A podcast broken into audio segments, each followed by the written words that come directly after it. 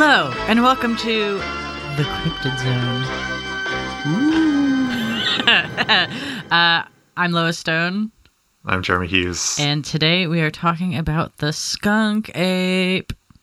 Hell yeah. Yeah. Swamp Bigfoot. Yeah. Swampfoot. One that we've actually got a lot of requests for. Really? Yeah. Interesting. One actually that came in through Facebook, like after we'd already decided that we were going to be doing it this episode. Why are people so into the skunk ape? Like, I'm not throwing shade at the skunk ape, but I feel like it's sort of like a hipstery Bigfoot. You know, like, sure, everybody's heard of Bigfoot, but if you've heard of skunk ape, then it means that you've got like a more refined cryptid palette. Right, I see. You're here for more than just the big ones. All right. I'm not sure how I feel about that, to be honest. I mean, that's just me riffing right at the top, but I'm happy to be wrong. No, I don't know. I don't know. What I'm saying is I feel bad about, like, I don't know. If you're trying to be cool, then this is directed at the audience. If you listen to this, like, I'm one of the cool kids, then you are. We don't need you here. Two very different. I'm just saying, like, if you're too cool for Bigfoot, is what I'm saying. Okay. Then, yeah. Well, I don't know if it's like too cool, but more like that you're just into it a little bit more. You know. Right. So if you're into it more, that's fine. If you're like, Bigfoot. Get out of here. I only like the less popular cryptids. You know, if you're there, like, yeah, no. I was sort of more meaning it like, you know, if you're like, I don't know, like talking about Star Wars, and then somebody's like, oh, have you also watched Clone Wars? You know, where it's just like you're into more of it. Yeah, right. But not in like a weird, not in like a mean way, not in a gatekeeping way. Right. Yeah, that's the distinction I'm trying to make, right? If you're someone who's like, I've also seen Clone Wars, then, like, fair enough. Clone Wars is actually all right later on. Yeah, but I guess if you're somebody who's like, oh, that's not a correct opinion because I've seen Clone Wars, that's not an energy we want. Or if you're like, oh, you like Empire Strikes Back, get out of here. Name all of the Jedi on the council. What we're saying is that this is a welcoming space for cryptid enthusiasts of all levels. Right. It's fine to like Kit Fisto, but don't shit on Obi-Wan. Precisely. Mm-hmm. Yeah, so, the skunk ape. Yep. Here he is. Just doing his thing. Chilling in Florida. The first thing I want to read is just, you know, I like to dig a little deeper, but we're going to start just on the Wikipedia page. The first sentence of the Wikipedia page for skunk ape. That's where I always start. Just because this sentence is great. Mm-hmm. Okay, hit me with it. The skunk ape, also known as the Swamp Cabbage Man, Swamp Ape, Stink Ape, Florida Bigfoot, Louisiana Bigfoot, Mayaca Ape, Swamp Squatch, and Mayaca Skunk Ape, is a humanoid creature said to inhabit the US states of Florida, North Carolina, and Arkansas, although reports from Florida are most common. I feel like the first half of that sentence is where the real meat is. Yes.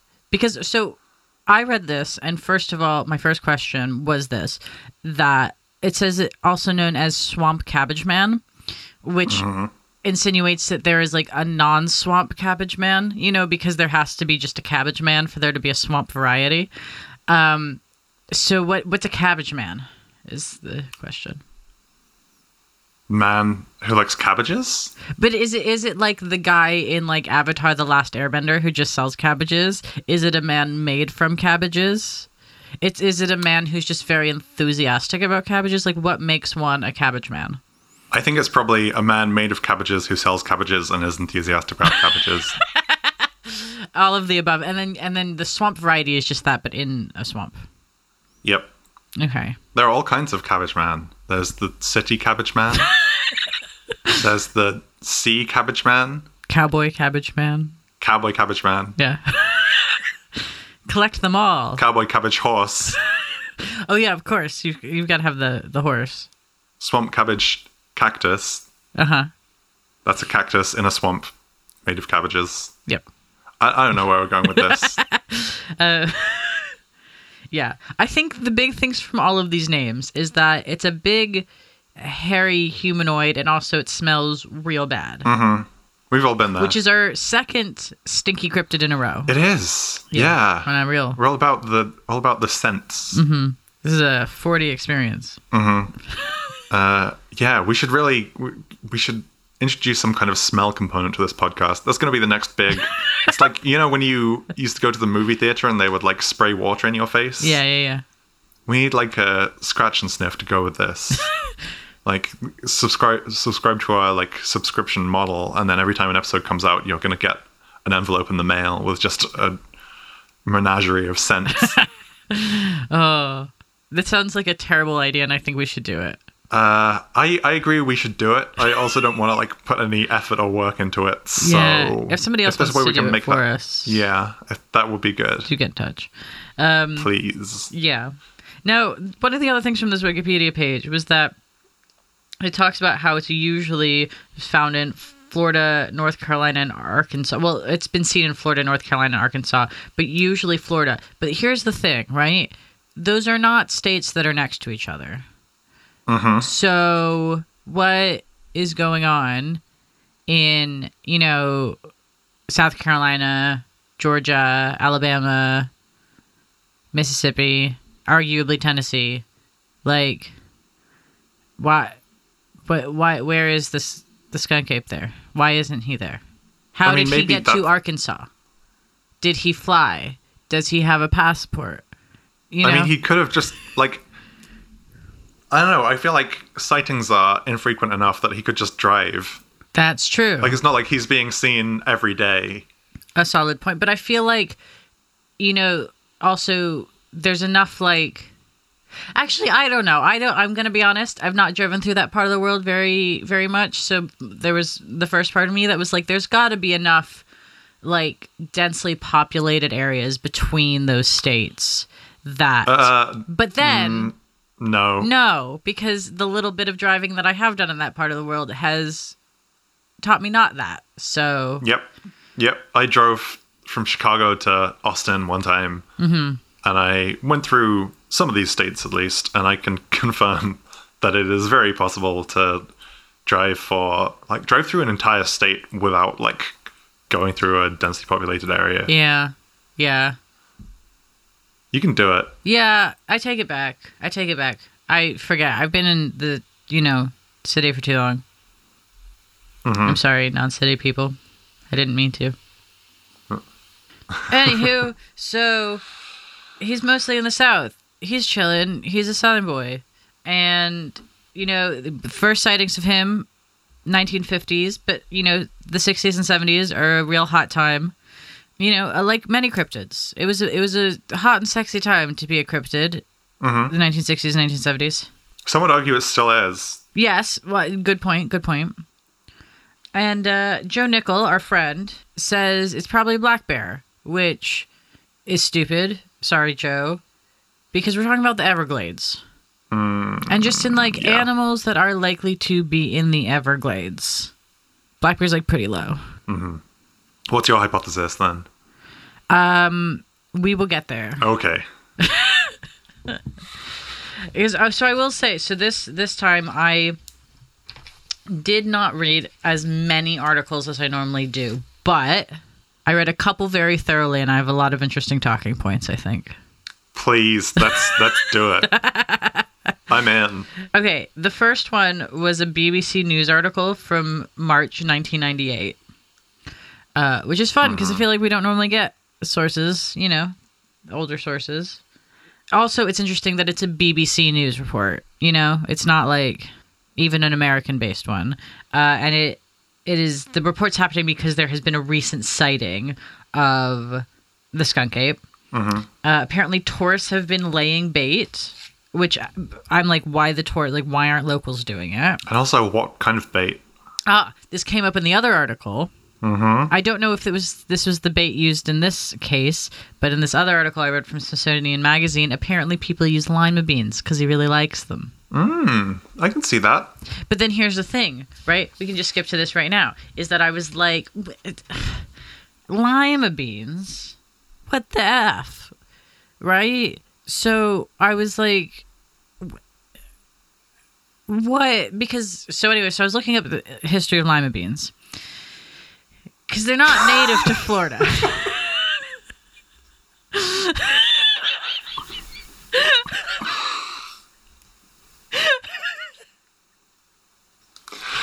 Please continue. Okay, because here's my thinking, right? That if this, like, is the skunk ape meant to be native to Florida, right? Is this a native thing? And if lima beans aren't native to Florida, then where does this particular love for lima beans come from, right? Because it's not like, it's a natural food source for that area. So it's not like, oh, we know. You know? You get what I'm saying? Well, I don't know. I don't know. I feel like, I don't know. It's not like people always love the food that comes from the place they're from. Exactly right. E.T. loves Reese's Pieces, right? Exactly. But at some point, someone had to introduce E.T. to Reese's Pieces. And so I'm saying that someone would have had to, like, the skunk ape would have had to been introduced to lima beans somehow. I mean, if the skunk ape is just, like, going through a dumpster, going through the trash, then... I mean, that's a possibility, but do you want to hear my lima bean facts or not? Yes, I do, of course. Thank you.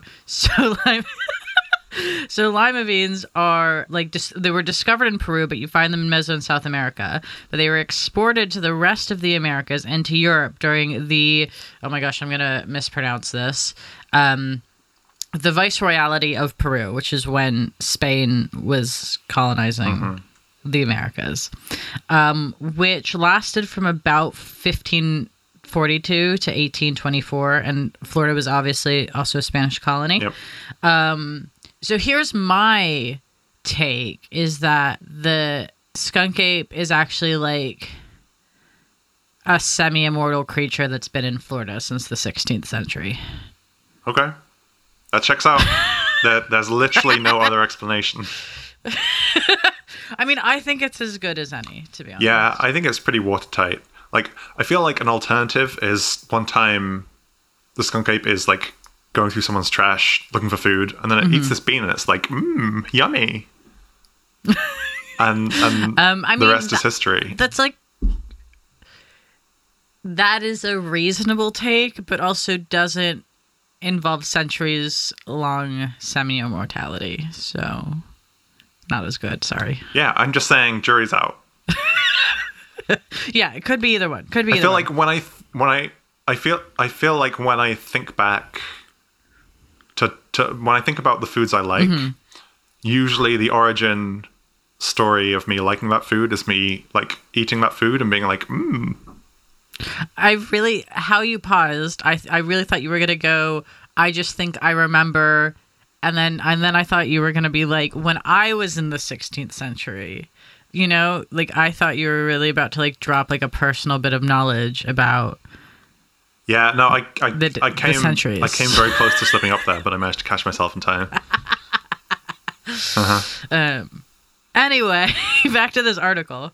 It does some of that really lazy, like Native Americans have stories about this, which we've talked about on previous episodes. Yeah. It's shit. Don't do that. Yep. It's gross. Particularly when you're not even pointing at a specific myth. Yeah, it kind of does seem like they're really... The link is kind of tenuous. Yeah. It's not like one of these cases where the cryptid has kind of just been lifted from folklore.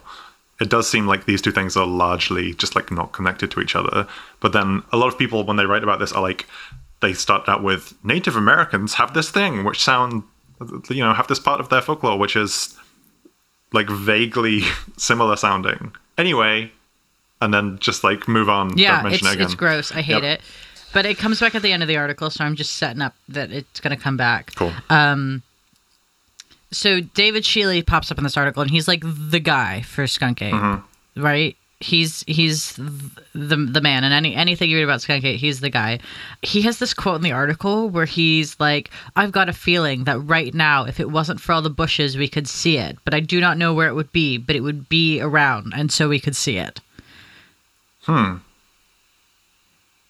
I sat a long time with this quote, and I was like, is he trying to say that it's just like near enough that it's within the line of sight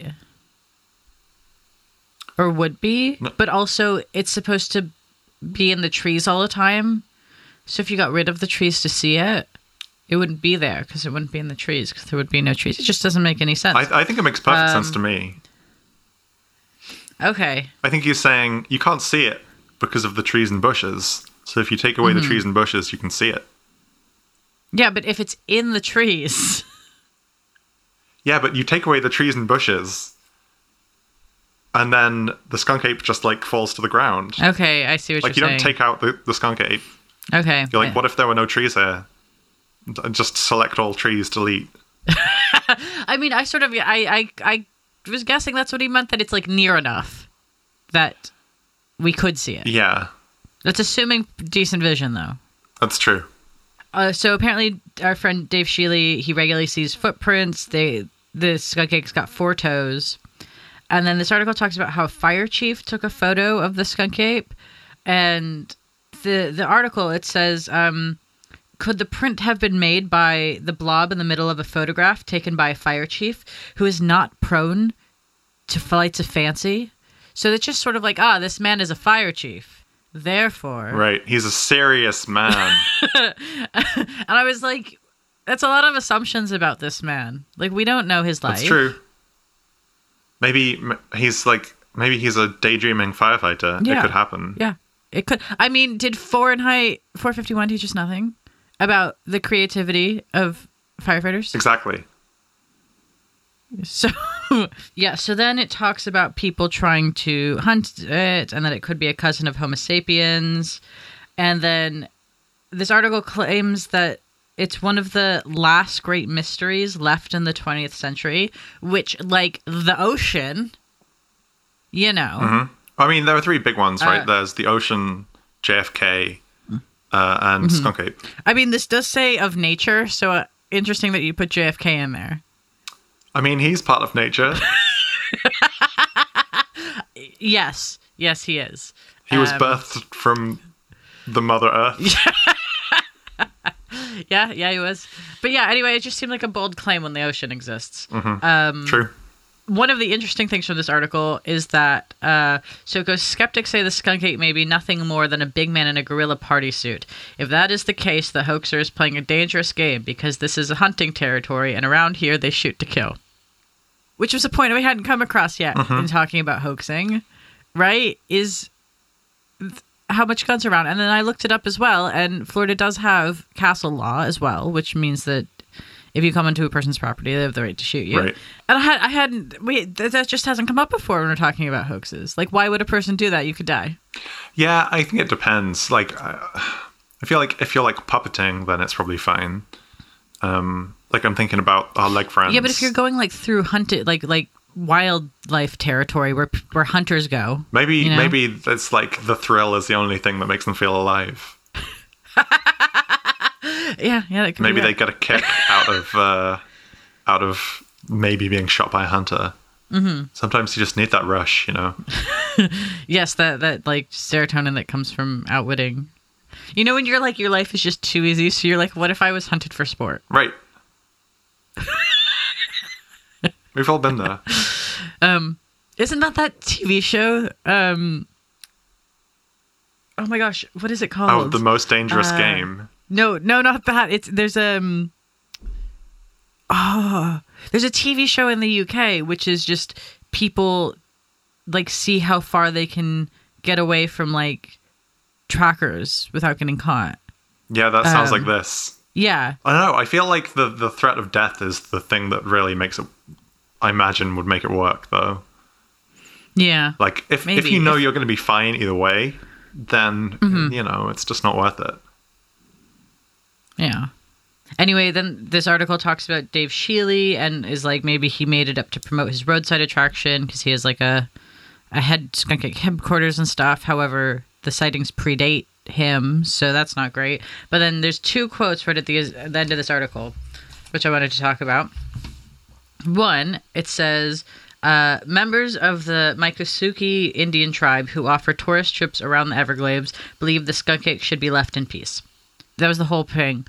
So we do have a named Native American tribe, but nothing. But okay, But how this quote is that the article has not established that this is the tribe that has any stories relating to the skunk ape. Mm-hmm.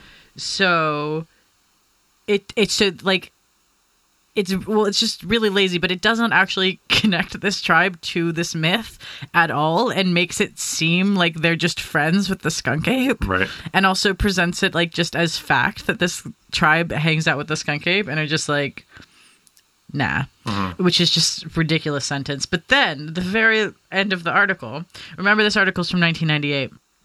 March 1998, says the National Park Service says the creature doesn't exist, but the service is part of the U.S. government, which has always been, quote, full and frank about other mysteries such as UFOs, Gulf War Syndrome, and Monica Lewinsky.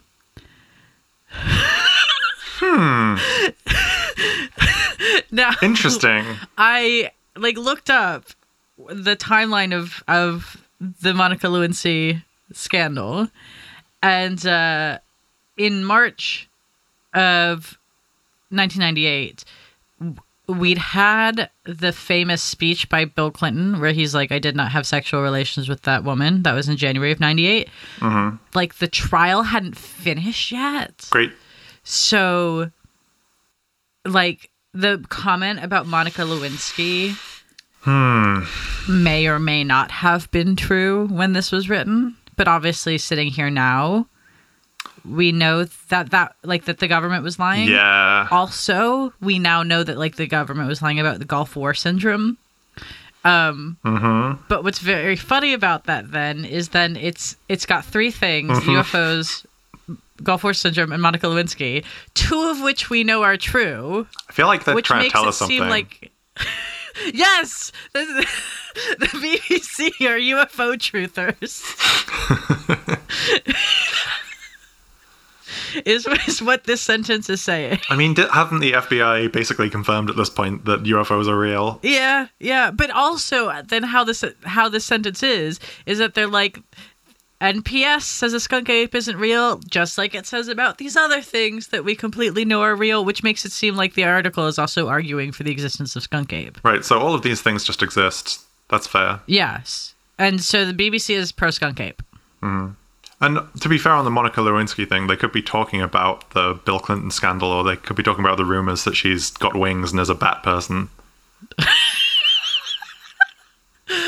That's true. The article does leave that up very ambiguous. Yeah, they don't really give any details there. Oh, I would love bat wings. Me too. Monica, if you're listening, come on our show. And talk about your bat wings. Mm-hmm. Oh. All right, I have this one other article that I really read, or do you want to talk about some of your stuff?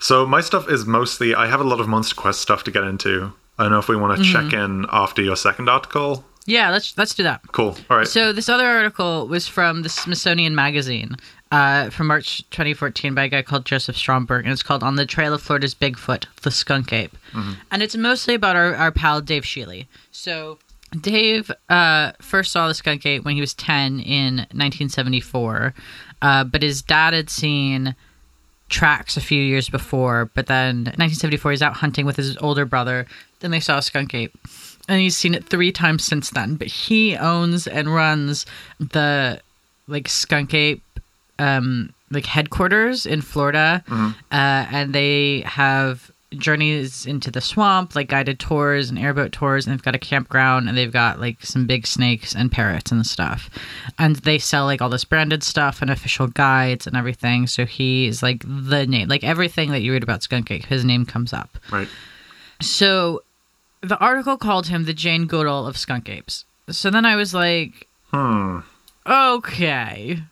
I was I feel this would insinuate that he has more personal contact with the skunk apes than he does. Yeah. To be the Jane Goodall of skunk apes. Also, that's a bold claim. To claim to be the Jane Goodall of anything, yes, is a bold claim. Yeah. So then I was looking up Jane Goodall because I didn't want to come on here and talk about what her research was without having at least glanced at her Wikipedia page. Mm-hmm. And then on her Wikipedia page as one of like the facts about her was that she's made comments about Bigfoot. And I was like, well, that sounds like what we're in the business of. I have feelings about Bigfoot also. We all do. Jane Goodall are practically the same person. So then I wanted to check the source on that, but then I couldn't because of GDPR blocks on the website. Damn. And so I texted it to you. So would you tell me what the article says, please? Yeah, let me pull it up. Hang on 1 second. Oh, actually, it might be on my other laptop. I should have been more prepared. It's okay. Okay, how do we want to do this? Do we want, like, a dramatic reading? Yeah. Because you, like, have just straight up not read this at all, right? No, I've not read this at all, because it won't let me. Right. Why? Did New York Daily News just not allow you to read it in the UK? So, you know how there are, like, GDPR laws in Europe, where websites aren't allowed to track your cookies and stuff. Oh, right. Gotcha. A lot of American websites, instead of like changing their website to be able to let you read them, they just block you. Huh. That's fucked up. Does a VPN not help with that? You know what? We've established that I'm very stupid, so... that's not true. You're smart. Okay. Yeah, but everybody's got to have a failing, and mine is how computers work. That's fair. So basically, Jane Goodall is into Bigfoot, is what this... Okay. Yeah, because the Wikipedia page, all it says is that she has expressed a fascination with Bigfoot, and that's so ambiguous because, like, does that mean she's really into Bigfoot, or was she talking about something else and someone was like, what about Bigfoot? And she's like, yeah, I'd be interested in seeing some proof, and then like moved on, you know? Like that's a big spectrum. Anyway, continue. Sorry. You're very excited. Yes. Okay, so actually this New York Daily News article has some quotes here from her that were actually reported in the Huffington Post, so I'm going to go down the rabbit hole. Oh, there's a video. Yes. Actually, I mean, this Huffington Post you might be able to make work. Shall I send you this? Yes. Boom. Oh, there's a lot of shit in that URL. I'm sorry. Okay. But basically she said, let me read some quotes. Okay. She says, I'm not going to flat out deny its existence. I'm fascinated and would actually love them to exist. Of course, it's strange that there has never been a single authentic hide or hair of the Bigfoot, but I've read all the accounts. I've talked to so many Native Americans who all describe the same sounds, two who have seen them. I've probably got about 30 books that come from different parts of the world, from China, from all over the place. And there was a little tiny snippet in the newspaper just last week which says that British scientists have found what they believe to be a yeti hair, and that the scientists in the Natural History Museum in London couldn't identify it as any known animal. Of course, the big criticism of all of this is, where is the body? You know, why isn't there a body? I can't answer that, and maybe they don't exist, but I want them to. That's a big mood. Yeah. I mean, but also it, like, makes sense, right? Because she studies primates that people didn't know a lot about of because they're really hard to track in the woods. Right. So it, like, makes sense that if someone's like, hey, there might be this, like, primate living in North America that we don't know a lot about because lives in the woods, that she's like, yes, sign me up. Oh, here's another important quote. At the time, she confirmed that she has always believed in the existence of these creatures. Well, I'm a romantic, so I always wanted that, she said. Romantic in what sense, Jane? I think Jane also wants to date Bigfoot. Good point. Jane Goodall, come on our podcast. Yes. Talk to us about how you want to date Bigfoot. This is... or whatever else you want, but also... But Bigfoot. Just Bigfoot. Well, not just Bigfoot. You can talk about whatever you want as long as you also talk about Bigfoot, because this is very important to me. Yeah. And to me also. I think that's it. That's all. Yeah. That's all. I mean, that wasn't nothing. Right. Well, also that was like more than I sort of thought it was going to be, so thank you for relating it to me. No worries. Thank you for sending it to me. All right. Anyway, back to this article on our friend Dave Shealy. Please. Okay, cool. So he's got the Skunk Ape Research Headquarters. So in July 2000, he got a video of the Skunk Ape. And it's like pretty okay for a cryptid video. It's like much longer than a lot of them. I don't know if you watched it. I don't think I saw the one you mentioned. But you've got like this thing. Okay, well, so you've got, it's like really like high grasses, like really waterlogged sort of island where you've got the sort of like bits of trees and stuff, little clumps of trees, and there's this like thing striding about, big hairy thing, and then it sort of like stops and maybe sees that it's being recorded, and then it just starts booking it. And Dave Shealy says that like the ground is really, really wet and waterlogged, and so like that speed of running wouldn't have been possible for a human. I can't make it out in the video, so who's to say? Right. The National Park Service, NPS, has never verified any sightings, and people bring up that they do have like motion capture cameras in the Everglades, and that's never caught any skunk apes. Right. But Shealy argues that stuff like decomposes really quickly in the swamp, and also that it is 2.2 million acres. It's the largest area of protected land east of the Mississippi, and most of it isn't regularly visited. I looked up for comparison, and that area is just slightly smaller than North Yorkshire, like the county. Right. So that's a pretty big area. Pretty large, yeah. I feel like there are bits of North Yorkshire that aren't regularly visited. Yeah, that's almost definitely true. Yes. So anyway, so at his research headquarters, he's got a gift shop, campground, got tours. He's quoting ambiguous Native American myths again, so that's gross. But then we get a timeline of viewings, which we love.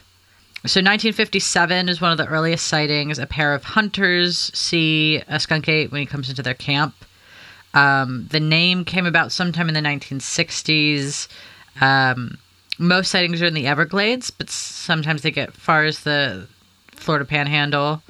In 1977, there was a bill in Florida legislature to make it illegal to take, possess, harm, or molest anthropoid or humanoid animals.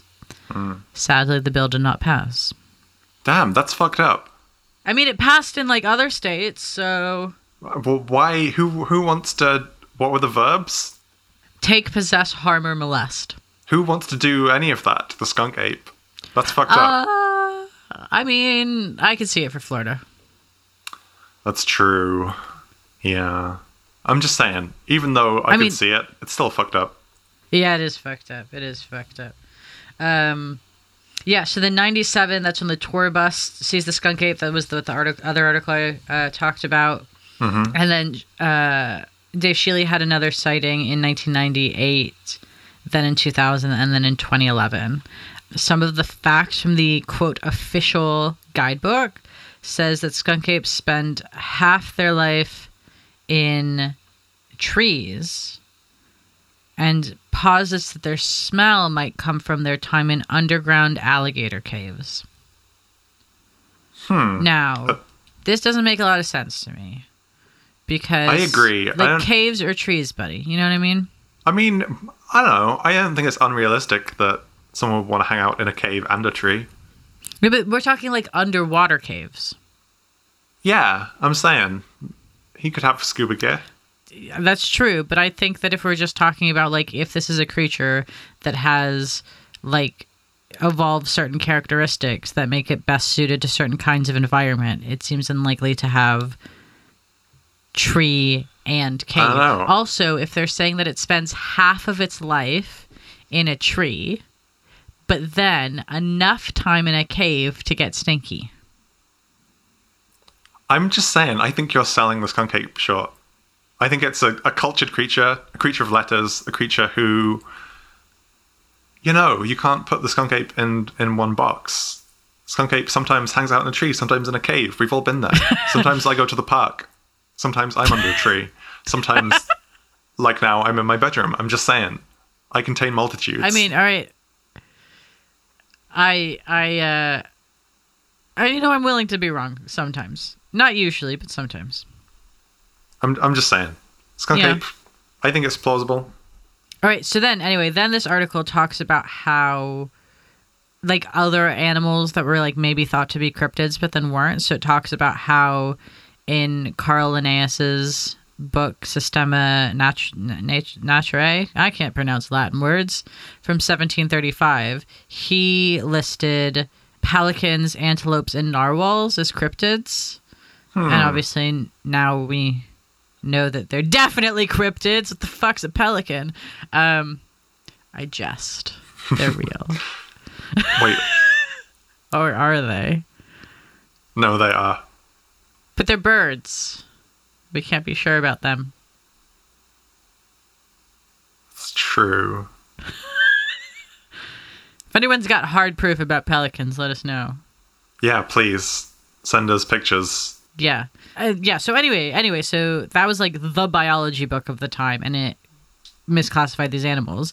Mm-hmm. And then also talks about how in 2013 there was a new carnivore discovered in the Americas, the olinguito. So and that one was really fascinating as well, because like pieces of skeletons from that animal had been in museum collections, but we still didn't like know that it existed. So things can definitely still like slip through the cracks. What's it like? I don't think I've heard of that. I didn't actually Google what it looks like. Let me hold on. Let's do this. Let's go on this journey together. Oh, it's like a tiny little tree friend. Oh, it's so cute. Oh, that's extremely cute. It's got like a nice little tail and everything. Oh, it's got like little round ears. Like if you're listening right now and you haven't just like pulled out your phone to Google these things, just like imagine like it's just got like a round head, but it's like a little bit oval, right? And then at the top, these just like perfectly little round ears. They're very cute. They just have like the littlest bit of fluff coming off them. Oh, and those eyes. Those eyes, so cute. With like little grabby feet. Little grabby feet. Oh, I'm a fan. Mm-hmm. Me too. Anyway, we didn't know about this thing till 2013. Wow. So, Skunk Ape confirmed. Yes. But then this article ends with, with Shealy telling a story about how he saw tracks from the skunk ape and he followed them. And they ended at a tall barbed wire fence around a primate breeding facility. Right? And so he was like, his theory was that the skunk ape had heard cries from the facility and had like gone to see his cousins or whatever. Oh, that's kind of cute. Yeah. But then this author is like, all right, like what is this about? So like just looks up local primate breeding facilities, and there's several in that area, and they're very mysterious, and you cannot visit them, and you cannot even look at them. You cannot go to them. So at least one of them is like a secret government lab, right?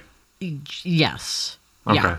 So anyway, there have been several confirmed cases of creatures escaping from there. And also, as a little like fun fact, is that there are also confirmed wild self-sustaining monkey populations in Florida that are like descendants of monkeys that have been released or have escaped over the years.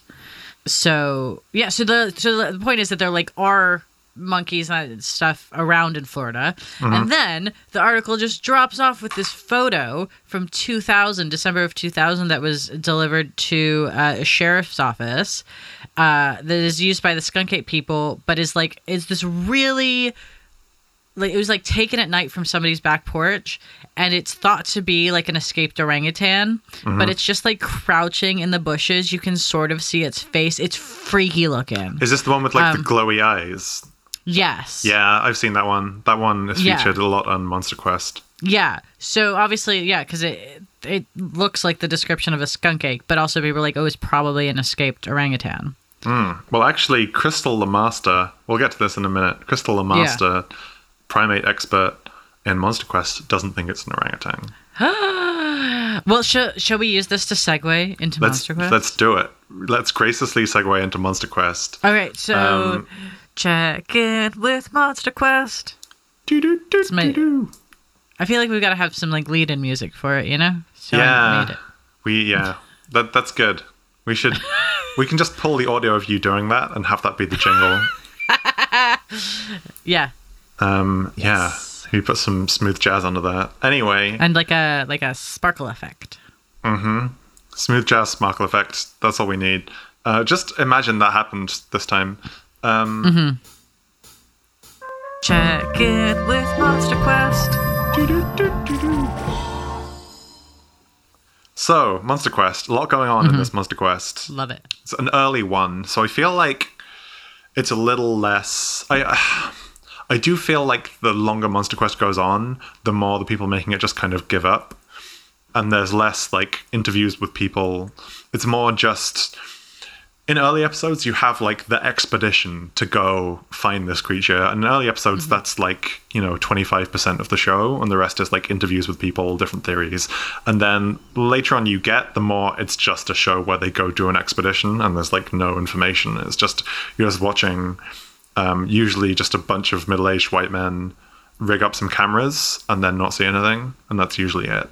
This one is from season 1. It's pretty early on.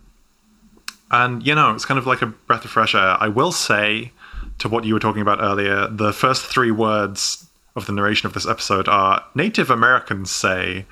gross, hate it. Yeah, so I wasn't a fan of that. But actually, I don't know, I was pleasantly surprised compared to other Monster Quests where they will just kind of drop something like that about savages and then go on, which I do not love. But... in this episode, they actually, like, the first... Like, I don't love that they could have just not done the Native American stuff at all. But to their credit, the first few minutes of this episode are just them letting a couple of Native American people speak about their own folklore. So I was like, I heard that and immediately was like... But then I was pleasantly surprised. Like, one of the Native people they talk to is called Jay McGirt. And he... basically talks about how in their folklore they have, like, basically a tall person who lives in the forest. He actually said something that I really liked, and I feel like is something I've tried to say in the past, and I don't know, he said it better, but he was like, we don't feel that it's important to go and try to capture them or locate them. They, for one, are not bothering anyone, and our elders say that they have always been there and that they are to be respected and that they are to live in peace. I don't know, I feel like that... Like, I feel like we've talked in the past about how the idea of, like, a cryptid is very much like a white American, or at least started as like a white American thing. The idea, not just that, oh, there are these creatures we don't know about out in the wild, but also like we have to hunt them and find them. And I'd like that. I feel like that's an important distinction to make, is like actual native person saying, you know, we're not doing like expeditions. We just believe this is a thing that exists and get on with our fucking lives. Which I feel deeply. Also, when I go to live in the woods alone, I would also like to just be left to my own devices. Like, don't send any expeditions after me, you know? Mm-hmm. Let him live. Leave this skunk ape alone. Yeah. Anyway, I don't know. That's all I'm going to say on, like, you know, we don't like to... say shit we don't understand or are not educated about with respect to Native American folklore. Yeah. So I just wanted to... I don't know, I wish they had... And on the one hand, I wish they hadn't done this at all. But on the other hand, I'm glad that they actually let people speak for themselves. Yeah. That was like... I don't know. Better than I was expecting in terms of treatment. Anyway. Yeah, I mean, also, I appreciate that, but also the fact that they start the episode with somebody being like, this is from our folklore, and we believe that it should be left alone. And then it's like, cut to us not leaving it alone. Cut to this one guy setting up motion cameras and other extremely gross shit that we'll get into later. Fun. When I say gross, I don't mean like culturally insensitive gross. I mean like literally just gross. Oh my gosh, I'm excited. Hit me with it. In a bit. We'll get there. So they show the photo you just described, right? The one of what people think is an orangutan with like the glowing eyes, and it's kind of a spooky picture. And they talk to this woman, Crystal LaMaster, who's like an ape expert. She doesn't think it's an orangutan because, so in the picture, the unknown creature is like baring its teeth. And she was like, orangutans don't usually actually bare their teeth. Like, they don't start with that. They will usually, to scare people off, pick up and throw branches and like try and make a big ruckus, and will only bare their teeth like as a last resort. So she was like, if this was an orangutan, it would not be doing the teeth thing. It would be hurling branches at the photographer. Well, I wonder if this is, you know, an escaped government facility orangutan. Right. If maybe emotionally, I mean, if it is, it's already at its last, you know, resort. That's true. Right. I mean, if it's from a lab, all bets are off. I accept that. Yeah. Because who knows at that point what we're dealing with. Mm-hmm. So yeah, co-signed on that. Another thing she used to push back on it being an orangutan is some people have said, you know, a lot of primates have like scent glands that they use to produce gross smells. Mm-hmm. And she was like, orangutans don't, unlike a lot of other primates. So if it was an orangutan, that wouldn't explain the smell. Interesting. She was like, that actually pushes back on it being an orangutan. They then do a side-by-side CGI showdown. Well, not a showdown, just a comparison. You know, like a fashion showdown between Bigfoot and the skunk ape to like compare what they look like. Mm-hmm. Skunk ape is a little bit smaller. It's also got longer hair and has like more red hair as opposed to brown. Mm-hmm. So, you know, they're like not completely dissimilar, but there are some hallmarks. Like who were at best. Right, exactly. Yeah. So, you know, there's that. They're clearly, I don't know, skunk ape's a little bit jazzier in my opinion. Bigfoot's more of a classic look. But skunk ape, you know, there's introducing a bit more color into the wardrobe. It's, you know, it's about the resort wear collection because he's in Florida. Exactly. You know? Right. Precisely. It's, yeah. Completely. He's come here for fun and sun. Yeah. So, yeah, there's that. Mm-hmm. Let's see. What else have we got here? They pivot to a guy called Dan Jackson. He has a great handlebar mustache now. In 1983, in Collier County, Florida, he saw the skunk ape. He was like, I saw the skunk ape in the woods. He was hunting, so he was like, he saw this creature crouched down and like snuck up on it, and like pointed at his gun. And apparently it just stood up, turned around, looked at him for like 8 to 10 seconds, and then turned away and like calmly walked into the undergrowth, just like bye. Which I found was a real big mood, just like looking at you for a really long time and then calmly walking away. Which, I don't know, you mentioned an account earlier where the skunk ape runs away. I just feel like that's not the right energy. Skunk ape don't run. He don't flee. He just very calmly decides he's tired of your bullshit and kind of shambles away. Mm-hmm. Which, again, I feel deeply. So, yeah, that's another, I think, important characterization of skunk ape for me is like tired of your bullshit, but in a calm way. Yeah, yeah. And then they pivot to the expedition. Dr. Greg Bambanak, he's like a real scientist and a real doctor. He's like, at the jump, he's like, I'm a scientist, so I want to develop a hypothesis and then collect data to test that hypothesis. So when I hear this, I'm like, oh, okay, this guy is actually like legit. Yeah. By the end of the episode, I understand he is completely not legit. No. He, you know, we'll get there. In fact, we're getting there right now. He has figured out a way to try and attract the skunk ape.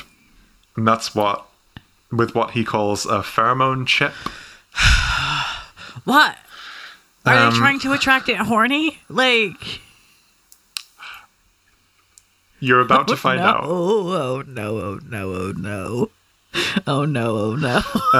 So he's like, the skunk ape is a mixture of human an ape, right? It's like a cross between a person and an ape. So it's like, I'm going to combine human and ape scents. I'm so worried about what you're going to say next. You should be. The pheromones he collects are, let's see, what's the phrase he uses? Vaginal bacteria from both human and ape females. How did he source it? It does not go into details, but I'm not done with this quote. Vaginal bacteria from both human and ape females, creating a combination that should arouse the curiosity of any ape lurking within miles.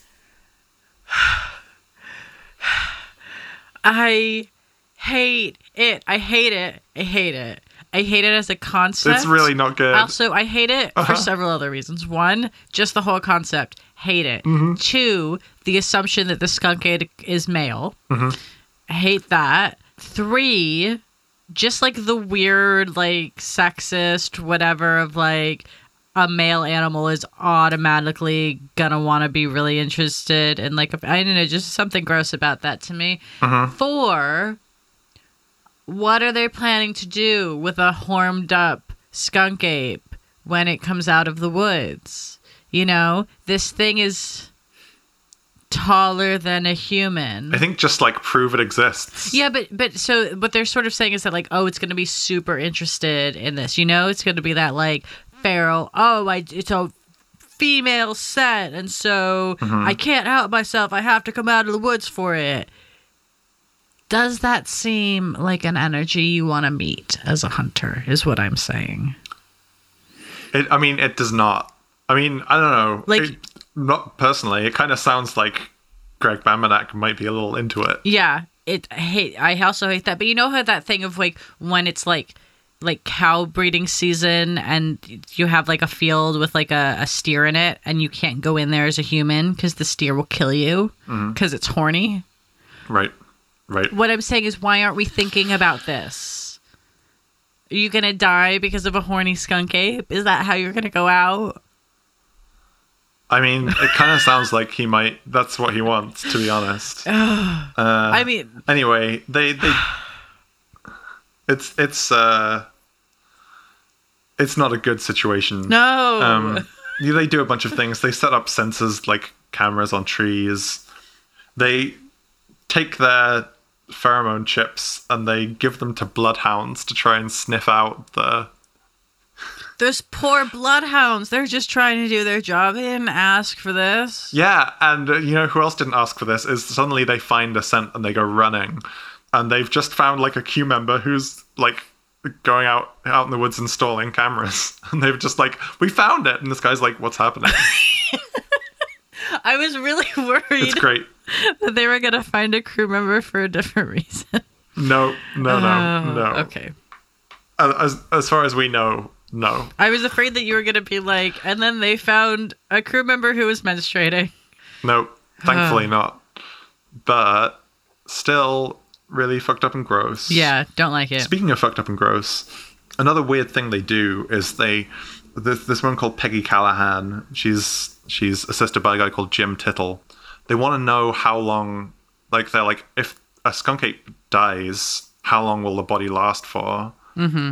And so the way they test this is they get a roadkill deer and, like, tie it down with stakes. Okay.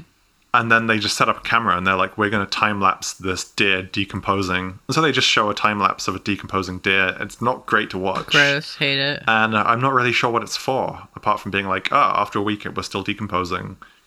And I'm like, great, okay. And then they never do anything with that information. I feel like they just need a little bit more things to be like, oh, so it means that there would be evidence of a body for this much time. So if there's going to be dying skunk apes, you would expect to find them. But I guess that it wouldn't actually make sense to follow that thought through because it sort of works as an argument against them, you know? Right. It would have worked for an argument for them if the decomposing time was like a couple days, but if it's a couple weeks, right? Different situation. Yeah, totally. So that was unnecessary. They talked to this guy called Scott Kessler, who I'm sure. So he has, like, close personal ties to the skunk ape. Like, he saw it as a child. I'm sure he's been on other Monster Quests, so I'm not sure if he's one of those people who has, like, memories from childhood of many different cryptids. I'm not sure what his deal is there. Anyway, he's never found any evidence, but he has this story of how in 1977, when he was 7, he was camping, and he was like, usually there are raccoons in the campground at night, but one night they all went away. So I looked out, and I heard some skunk apes coming out from the water and, like, emerging into the campground. And he was like, the sound they make was like, mwah, mwah. And I'm like, huh. Sounds like they're trying to kiss you. Yeah. I was going to say maybe the raccoons were just at the raccoon equivalent of the Jellicle Ball that night. Yeah, probably. That's probably what it was. Like, they just had other places to be. And that's why they weren't there. Right. Yeah, I honestly think that's the only explanation. Mm-hmm. They analyze a hair sample that someone collected. They describe... I don't know. I think they were just describing the hair sample with this. They said it was kinky, not straight, copper-coloured hair. And I wasn't sure if that was all describing the hair, if that was just three qualities of the skunk ape. I mean... yeah. Who can say? Who can say? I mean, that one guy sounds like he wants to. Right, kind of does. And then they test this hair and they find out actually it doesn't match the morphology of hair at all. Like, it's not hair, it's plant material. So they just like shrug. I was wondering if maybe this means the skunk ape is actually wearing some kind of a fashionable vegan coat. Cabbage Man. Yeah, Cabbage Man. That's what it's got to be. There's a story of a guy who called... Oh, is this the same guy? Dan Jackson? Maybe it's not. I forget. I'm no good with names. It is a different guy. Who was like, I'm going to catch the skunk ape by lacing orange juice with sedative and putting it in a dumpster. No. And then he was like, so I did that, and then I decided to lie in wait overnight, and then I just fell asleep. And I woke up by a loud crash. There was the skunk ape in the dumpster just, like, staring at me. So I got my gun and, like, tried to shoot it. But it like, just, like, I missed, and then it left... And, yeah, I don't know. I just feel like that's overly aggressive. I'm not a fan. Yeah, so the Pheromone Boy has done dogs and stuff. They try blasting out ape cries and, like, just waiting for responses. They look at the photos from their motion sensing cameras, and they do not find anything. So all of this was a huge waste of time. And that's the end. Classic. Classic Monster Quest. I feel like there was, like I said, there was more variety in this episode than usual, but also just like a lot of gross stuff. Yeah, stop trying to lure the cryptids out by making them horny. If you're gonna make them horny, you do that after you've established a personal, relationship with them. Right, negotiate. When you've gotten to know them. Exactly. Then you can make them horny. Right. With their consent. Yes. So that's all I got. I'm very upset right now. So am I. Anyway. Well, would you like to answer some questions from the internet? I would love to. Do you have them up? Yeah, I do. So. Cool. The first is, we got a question on Facebook. It was just like a general question from Cooper Clune, who is the person I mentioned at the top, who was like, hey, you guys should do the skunk ape. And then it's like, guess what? So he said, I think you should do the skunk ape. And then said that the theory that they have is that it's just an old fuzzy homeless dude who's always super stoned on some serious dank weed, hence the smell. Yes, maybe. Speaking of... Oh, I can't believe I almost forgot about this. So, the skunk ape... Skunk ape is actually... When I Googled it, I got to leafly.com, which is like a weed strain website. And there are reviews of the skunk ape weed here. Oh, nice. Yeah. Is it really, really, really stinky? Yeah, I think it is. So it says, this bud had hints of purple, but it had a skunky smell, not a berry smell. Overall, it was okay, but nothing real special. There we go. Okay. Let me see if there are any really good reviews there. Yes, I am at least 21. One of these is just says, smooth. Reported feelings, aroused and relaxed. That person wrote the review while they were on the skunk ape. Anyway, I don't think there's enough here for a full bit, but there we go. Yeah. So Cooper's got a question for us, which is, what cryptids do you think listen to Harry Styles? And then they also sent us a recipe, which we always ask for, and it looks pretty good. Incredible. It looks like I'd love to see the recipe. I'll send it to you. I feel like you're the resident Harry Styles expert. I don't know that much about Harry Styles. I have like a passing interest in Harry Styles, I think mostly because he has a massive lesbian following, and if lesbians like something, I like to make sure I know about it because it's probably good. Okay. That's fair. You know? Yeah, I understand. Lesbians have good taste. It's true. And so in that vein, thinking about cryptids, I would think maybe Sukunoko. Mm-hmm. Explain. Because also a lesbian icon. Right. That's it. Okay. That makes sense to me. Yeah. I feel like that, of all the ones we've talked about, that would be the biggest Harry Styles fan. Mm-hmm. Well, there we go. Yeah. So anyway, that's our question from Facebook. Then we've got some from Twitter. So Allison Byrne wants to know that once we've featured the skunk ape, it'll be famous and start building a personal brand. Is the world ready for the merchandising? And what would the skunk ape's signature perfume be called? Go ahead. Well, I think first of all, there already is merchandise out there, from Dave Shealy. So The world is ready because the world has it. Mm-hmm. What about perfume name? It's got to be Vaginal Bacteria by Marc Jacobs. I hate you. I'm so mad. I'm especially mad because I could see that you had it ready as soon as I asked the question. Mm-hmm. I'm so upset with you. I'm a professional.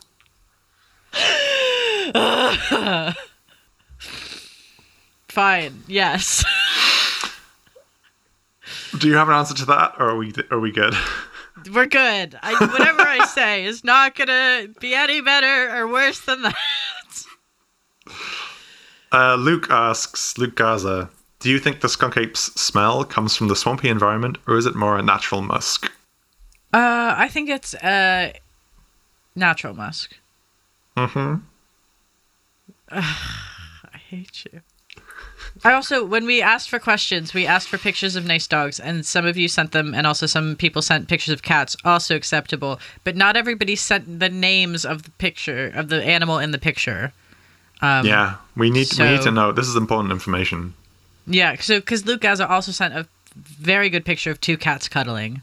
And I want to know their names. Yeah. Because they look great. Mm-hmm. Like Agreed. Great cats. Yep. Yes. Anyway, Lawrence O'Connor, who sent a really good picture of a dog, also without a name, but I can just tell he's a great dog, and says, does the skunk ape have self-esteem issues because of the smell? I don't think so. I don't think so either. I think we've established that he seems like a pretty self-assured kind of guy. Yeah, just confident, owning it. Yeah, like he walks into a room and he's just like, this is the room that I'm in, you know? It's true. Yeah. I agree. And then also somebody called Neen sent a picture of their cat called Stravinsky. Good cat. This is a really good cat. Mm-hmm. Very fluffy. So fluffy with a really dignified face. Yep. Refined. Like a stunning cat. Definitely, Stravinsky is a really good name for him. Yep. It's a good name in general, yeah. But also he looks like a cat that should be given a name with that level of gravitas. Mm-hmm. Completely. All right. I think those are all of our questions. I think it is. We did it. Good job. We've educated the masses. Truly. We can rest easy now. Where can people find you on the internet? You can find me on the internet on Twitter at SupItsLois, which is SUPITSLOIS. Or on Instagram, same thing, but with an underscore at the end because someone else already had it. What a bitch. I know. They don't even use it. And where can people find you on the internet? On Twitter, I'm at KnifeWitch. That's it, really. It's the one I use. Yes. You can follow Cryptid Zone on Twitter as well at Cryptid Zone, and we're also on Facebook. You can send us, compliments and questions pretty much anytime. Yep. It's true. And pet pictures. And pet pictures and recipes. We are always looking for recipes. Now, I think we've come to that most important question. Truly. Would you date the skunk ape? I think no, just because, I don't... Of the vaginal bacteria? Just the smell, yeah. I don't judge. I just don't want to date someone who stinks really bad. Yeah. Maybe that's shallow, but... Interesting. I feel like this is what I said about the hodag last time, and you were like, people can wash. That's true. Maybe this is personal growth on my part. Yeah. Yeah, I think I also would not take Skunk Ape for the smell, but also I feel like there's just like too many unknowns, you know? Like, what do we know about the Skunk Ape? He seems like he's very comfortable with himself, and also he smells bad, and that I don't feel like is enough to be a stable foundation for a relationship. Also, the fact that whenever people see him, he just like calmly walks away. Mm-hmm. I need a bit more presence in my life. Also, it just seems like maybe he's not ready for that kind of relationship. Yeah, that's what I'm saying. He's literally walking away from any form of contact. Yeah, which is fair, and just means he should be left alone. Yeah, it's fine. But mm-hmm. I feel like we could have like a really good like email correspondence, just as pals. Yeah, agreed. Yeah, there we go. Yeah, so Skunk Ape, a good pal, but would not date. Agreed.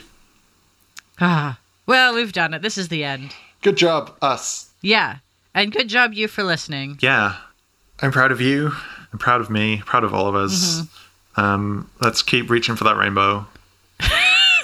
You know, just have like a really lovely day. Like just a really good one. Yeah. Yeah. Okay. Goodbye. We'll see you next time or not. Whatever. Yeah. Bye. See you sometime.